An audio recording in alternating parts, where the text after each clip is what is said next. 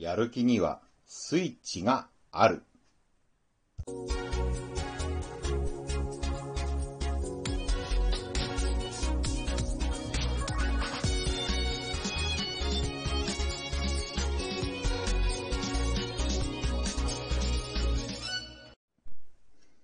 皆さんこんにちは。ブックトーカーベンの読書シェアリングへようこそ。今回シェアするのは大平信孝さんの著書、やる気に頼らずすぐやる人になる37のコツ。大平信孝さんは脳科学とアドラー心理学を組み合わせた目標実現法、行動イノベーションを開発された方です。オリンピック選手、トップモデル、ベストセラー作家、経営者など各界で活躍する方々をはじめとして1万5000人以上の成功をサポートし、個人のみならず40以上の業種にわたる企業のサポートも行ってきました。10冊の著書の累計発行部数は23万部を超え、中国、台湾、韓国など海外でも広く翻訳されているとのことです。今回はこの大平信孝さんの著書から私が学んだ3つのこと。1、10秒アクション。2、アンカリング。3、行動ブレーキを外す。以上をシェアさせていただきますね。1、10秒アクション。実は私たちの脳は変化を嫌うようにできています。というのは、人間の脳には生命維持のため、命に別状がない限り、できるだけ現状を維持しようとする防衛本能が働いているからなんですね。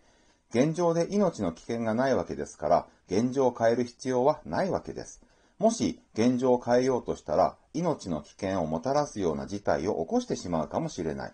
だから脳は何かをしようとするとき、それをさせまいとするんです。私たちが何か新しいことを始めようとするとき、ああ、めんどくさいなぁと感じるのは、実は脳がそう感じさせているからなんですね。たとえそうであっても、3日ぐらいなら気合や根性でなんとかなります。でもほとんどの場合、長続きせず、三日坊主になったり、リバウンドを引き起こしたりすることになってしまうんですね。それもあなたや私に問題があるからではなく、脳の仕組みがそうなっているからなんです。だから私たちは脳の仕組みを理解して脳のやる気スイッチを入れるための正しい行動をとっていけば、この本のタイトル通り、やる気に頼らずすぐやる人になっていけるというわけなんですよ。で、ご紹介するそのスイッチの一つ目が10秒アクションです。これは文字通り10秒間だけやってみるということです。ランニングするのであればシューズを履く。勉強であればテキストを開く。早起きするのであればアラームをセットする。これならできますよね。10秒やってみて、もしスムーズにいくのであれば、そのまま続けましょう。逆に言えば、スムーズにいかないのであれば、とりあえずその日は10秒だけやってみてよしとします。さっき脳には生命維持のためできるだけ変化を避け、現状を維持しようとする防衛本能が働いているとお伝えしました。一方脳には可塑性という少しだけなら変化を受け入れる性質もあるんです。つまり10秒アクションは脳の可塑性に合った行動パターンというわけで、脳のやる気スイッチを入れる方法の一つというわけなんですね。2、アンカリング。著者の大平信孝さんはもう7年もの間、ご自宅で執筆を行っていないそうです。この本も自宅近くの喫茶店で書いたそうで、ちなみにこの喫茶店では執筆以外のことは一切しないそうです。冒頭でもご紹介しましたが、大平さんはたくさんのお仕事をしています。自宅にはそのための資料がたくさんあり、自宅にいるとそれらが目に入り、気になって執筆ができないそうなんですね。そのため、執筆は喫茶店でと決めたそうなんですが、それもちゃんと脳科学に基づいた理由あってのことだったんです。同じ場所で同じ仕事をしていると、喫茶店に行くと執筆が進むというように脳に刷り込まれ、繰り返すとその刷り込みが強化されていくんですね。刷り込みが強化されると、喫茶店に行くと脳がもう執筆モードに切り替わるため、すぐに執筆に取り掛かれるということなんですよ。もちろん喫茶店に行く場合は、執筆に必要なパソコンや関連資料以外は一切持っていかないようにしているそうです。せっかく自宅にあるいろいろな資料に気を取られないために喫茶店に行っているわけですから、喫茶店で気が散るようになってしまったのでは意味がないですからね。このように、喫茶店に行く、執筆するのように、条件反射で行動が起きるようにする効果をアンカリングというそうです。アンカリングのアンカとはアンカーですね。アンカーって船の怒りの意味ですが、ここでは先に与えられる条件のことです。人間って先に与えられた条件が後に起こす行動に影響を与えるようになっているんですね。だから、喫茶店という条件を先に与えられ、後に起こす行動、執筆をするに影響が及ぼされているというわけです。これ、例えば、昔流行った、ピザって10回言ってと言われて、ピザピザピザピザって10回言わされ、肘を指さされて、ここは？と聞かれて、思わず膝と答えてしまう現象。これもアンカリングです。ピザという条件を先に与えられ、後から起こす行動、うっかり膝と答えてしまうに影響が及ぼされているわけですから。なので、私たちも何かを習慣にしたい場合は、このアンカリングを利用すると効果的というわけです。大平信孝さんの言うように、執筆はいつも喫茶店でするというように決めると、アンカリングが働いて、すぐに集中モードで執筆に取り掛かれるようになるんですね。他にも、アポトリは使っていない会議室で行う。ルーティンワークは自分の席で行う。YouTube を見るのは自宅のソファーで。事務作業は食卓で。というように、会社での仕事であろうが、テレワークであろうが、アンカリングはどこででも応用可能なんですね。また、アンカリングは今言った会議室、自分の席、ソファー、食卓といった場所だけでなく、企画立案は平日の午前中に、というように時間帯で決めることもできるんですね。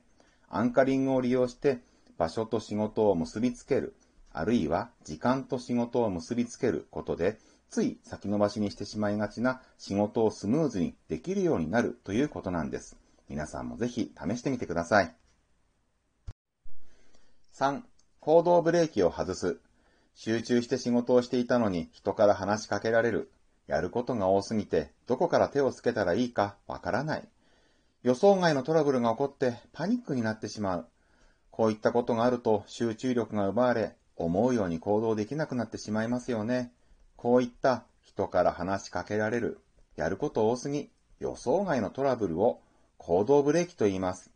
私たちのやる気を邪魔するこの行動ブレーキは日常にたくさん潜んでいるんですよ。例えばあなたが自転車で自宅から30分ほど離れた公園に行ってランニングをしようと考えていたとします。ところが出発直後に自転車がパンク。自転車屋に電話したけど今日は休み。結局その日は一日テレビを見てダラダラ過ごしてしまった。この場合、自転車がパンクした。自転車屋が休みだった。この二つがランニングをしようと考えていたあなたへの行動ブレーキとなったわけです。なので、行動ブレーキを外しましょう。例えばこの場合ですが、自転車が使えなくなったのであれば、バスや電車、タクシーなど別の交通手段を選べばいいわけです。何も自転車で公園に行かなくてもいいわけですよね。そして、もっと考えてみてください。そもそもこの場合の目的は何だったのか。ランニングをすることですよね。何もその公園に行かなくたっていいわけです。自宅の近所でだってランニングをするという目的は十分達せられます。また、近所には別の公園があるかもしれません。今はそういうのはネットですぐに探せますから、探してみれば近所に手頃ないい公園を見つけられるかもしれないですよね。私たちは普段の仕事でも邪魔が入ったからできなかった。時間がなくてできなかった。疲れたからできなかった。別に今日じゃなくてもいいからできなかった。と、いろいろな理由をつけては、自らに行動ブレーキをかけてしまっています。でもさっきの自転車で行く公園の話のように、行動ブレーキは外そうと思えば、いくらでも外す手段は見つかるんですね。もし、仕事中に邪魔が入ったら、仕事を再開するときは、まず何からやるか、さっとメモしておきましょう。時間がなくてできなかった時も同じです。次はどこから再開するかメモしておきましょう。疲れたからできなかったのであれば、早くベッドに入って疲れを取るようにしましょう。今日じゃなくてもいいというのであれば、最初にお話しした10秒アクションを使って、まずは10秒だけでもやってみましょう。まとめます。1、10秒アクション。2、アンカリング。3、行動ブレーキを外す。いかがでしたでしょうか？今回ご紹介したのは、この本から学んだことのほんの一部です。このトークを聞いて、自分もやる気に頼らずすぐやる人になりたいと思った方は、説明欄に本のリンクを貼っておきましたので、ぜひ買って読んでみてください。今回のトークが少しでも皆さんのお役に立てば幸いです。では、また次のトークでお会いしましょう。ブックトーカーのベンでした。